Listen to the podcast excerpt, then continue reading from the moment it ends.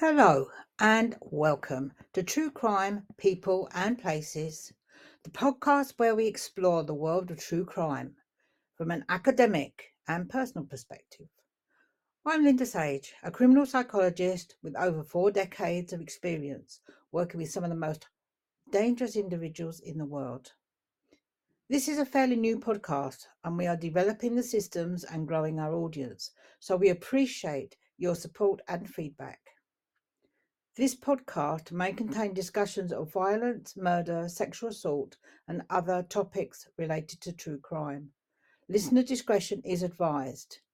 If you are sensitive to these topics, please be aware that this podcast may be triggering you. If at any time you feel overwhelmed or distressed, please take a break and seek support from a mental health professional or support organisation. Hi, and welcome. Um, we're here this morning live, which is always a great thing to be doing first thing in the morning. But uh, we're going to have a chat about coercive controlling behaviour. Now, uh, we can look at it from several points of view. So, with me is a soundproof box expert, uh, Lisa Kay Bell. So, Lisa, great for, uh, to be with you. Lovely to see you this morning, Linda. I'm glad to be uh, online talking about this really important topic. So we come at this really from different points of view. My my background, if you don't know before, is uh, criminal psychology. So I've seen an awful lot of these people um, behind bars, and you've seen a, an awful lot of these people, and personally going through the other side of the situation as well. So uh, hopefully we can offer a great big uh, rounded view of uh, what uh, it is and how you can do something about it. So Lise, tell us a bit about you and what you're doing.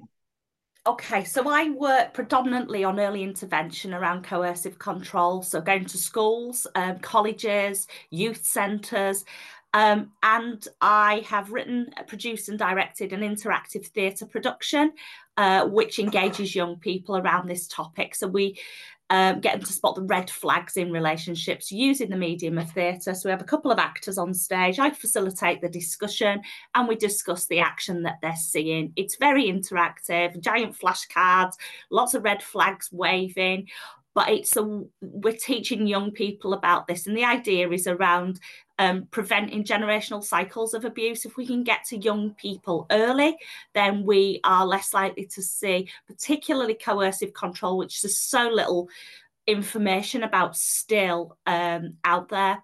I also do a little bit of work with survivors of coercive control, and I see, as you said rightly at the beginning, from the other end, I see people who've been victims of this that, that, that have kind of lost everything due to um, being in a controlling uh, relationship and and also you know we're going to highlight i know very often this be, uh, is brought up within the domestic violence and violence against women and, and girls but it's it's not just that. It, it's right across the genders it's right across the social standing it's across the ages as well Absolutely. This knows no bounds. And when I do work in schools, I always talk about the fact that we have these perceptions, our unconscious biases around what a victim might look like and what a perpetrator might look like. And actually, they can look like anybody on the street because what we're talking about with coercive control is the emotional abuse and the controlling factors that sit behind that, not physical violence necessarily, although it can lead to that.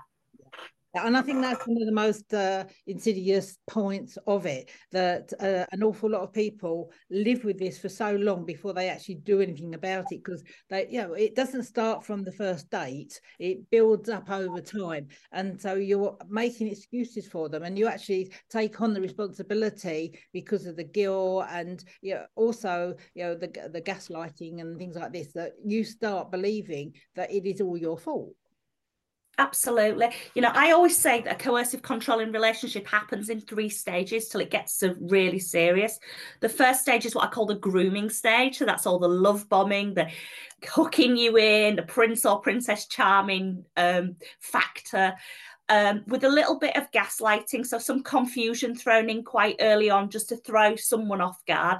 That's kind of the first stage where everything's swept up, everything looks wonderful. And if it's too good to be true, it probably is. Yeah. The middle phase is what I call the breaking down phase, where they're starting to belittle, humiliate you, break down your self esteem, and make you feel like you're worthless. Um, there's something called negging in there, which is a popular thing on uh, TikTok, which is about positive, negative reinforcement, uh, and that's about like things like backhanded compliments.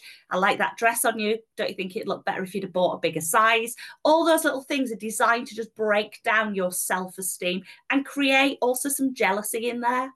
And then the final stage is the escalation phase. So at this point, you've been isolated from friends, from family, uh, from all those support networks around you. They might also be controlling your finances, what you wear, what you do.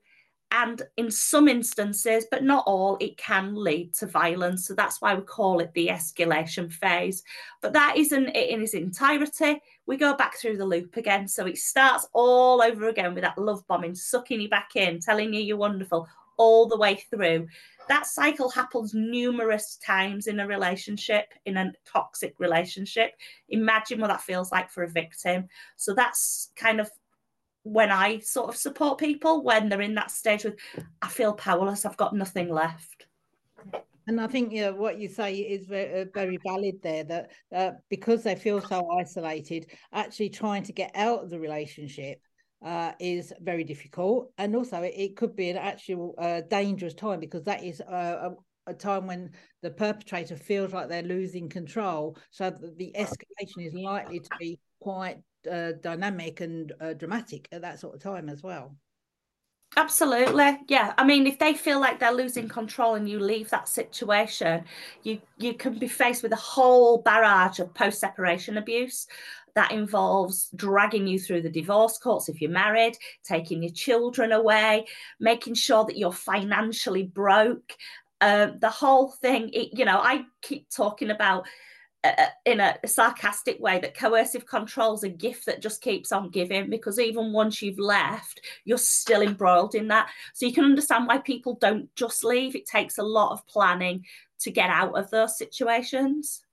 And I think you know the first step is coming out of that denial because, as you say, you know people will make excuses. They will, you know, they will take things for so long that they tend to get into a, codependency uh, type of need that uh, they can't see that life can exist any different to what it is at the moment. Well, if someone's controlled what you wear, who you hang out with, what how you speak, what you do, even if you work or you don't work then you've got nothing left other than their world occurring. So, of course, it's really difficult to break that cycle if you're only in that world. And also, you see that world as normal because it's the only world you know. Your world becomes smaller. So, so much so, and they say with the isolation and things like that that are going on, that uh, it's very easy to believe that uh, what they're saying and how much you need them because you know they literally are the whole of the world you know nothing else is revolving around it. Yeah yeah it's uh, it, it is quite destructive um, you know and i always say and i think it was a phrase that you said by the time you've finished a, um, a coercive controlling relationship you don't know if you want tea or coffee you know someone asks you if you want a drink you don't know because someone else has always made those decisions for you. Look that might that's just an example. That might not be the case. There are lots of other examples i could give um, you know around finances particularly. I think financial entrapment is one of the things and homes. You know i spoke to a lady only this week down south and she said to me i want to leave but i can't because he'll take my house off me. We've got a joint mortgage but he's going to drag me through the courts which will cost a fortune. I'll end up with nothing and I'm 60 and I don't want that. So she feels really trapped. She's gone to ask for help and advice. There's not a great deal they can do because she's on paper, she's not penniless. Yeah. Very, very much so. And obviously, the police and the reporting is a whole another ball game as well. You know, again, it's a very much a, a I say it's a postcode lottery because if you're somewhere that does happen to have a good um, police uh, support unit, but uh, it uh, it's not everywhere. No, I think what has helped is in 2015, the law and coercive control was put in place. Police do have some training. There's still more work to done to be done. They usually get to an incident when it's either become violent or it's very extreme. What they haven't been given the training on is the subtle nuances leading up to that. What has led up to that event of someone lashing out, whether it be a victim lashing out in in retaliation or whether it be somebody lashing out in um, in a, an abusive way. I mean, they're both abusive, but um, there are different reasons behind that motive. That's a really good point. I mean, I, I speak to a, a lot of people that actually become um, perpetrators because they've been victims or victimized for so long that, that, that, in the end they retaliate and then they're thought of as a, as a perpetrator.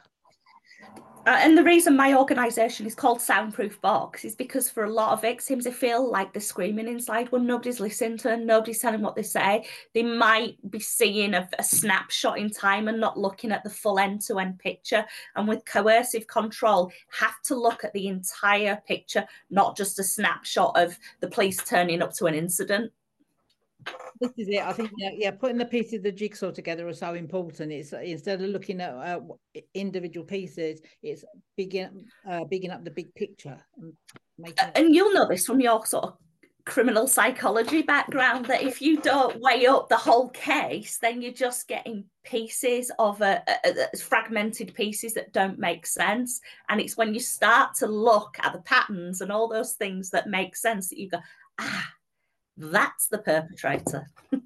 exactly. Now, we've just done a, a little bit of uh, insight to what we both do here, and hopefully, uh, we're going to be doing these sessions now uh, twice a month. So, uh, I think the second and the and the fourth Thursday, uh, Friday of the month. I'm, I'm losing the days, but uh, hopefully you'll be able to join us. Any questions? We'd love to hear from you. So Lisa and and I are both uh, obtainable on LinkedIn.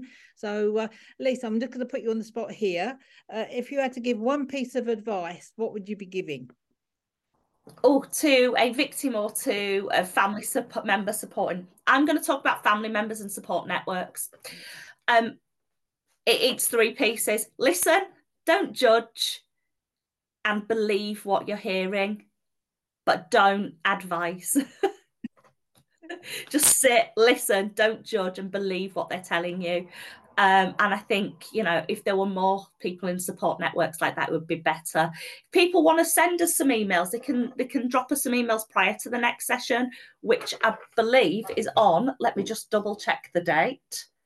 It is on the 27th of October yep. at 10 o'clock. Um, I am info at soundproofbox.org. If you send them over to me, any emails, me and Linda will look through. And we, if we don't get any live guests, we'll address some of the emails on the session. Fabulous. Yeah. It, info it, at soundproofbox.org. Brilliant. And me, again if um if you are in this situation or you are feeling that your relationship if even if it hasn't got to that if it's a new relationship and you you know Lisa said very early on that if it feels too good to be true, it probably is. You know, that is a really gold key that so many people, as soon as we speak to them afterwards, say, Oh, but it was so good at the beginning. Yeah, so loving, so supporting. You know, if it's over the top, then you know that uh, there should be waving red flags already. So, and it's much easier to get out at the beginning than it is to get out afterwards when you're on the hook. So, from both of us for today, I want to say thank you so much, and hopefully you will be joining us on the next one. Don't forget, 27th, 10 a.m. Uh, are we still in British Standard Time? Yeah, we are in summertime still. Then we haven't changed the clocks yet. so, from me, look forward to seeing you again soon. Thank you for listening to True Crime People and Places. If you've enjoyed this episode, please subscribe and leave a review. And if you have any suggestions for future topics, please let us know. See you next time.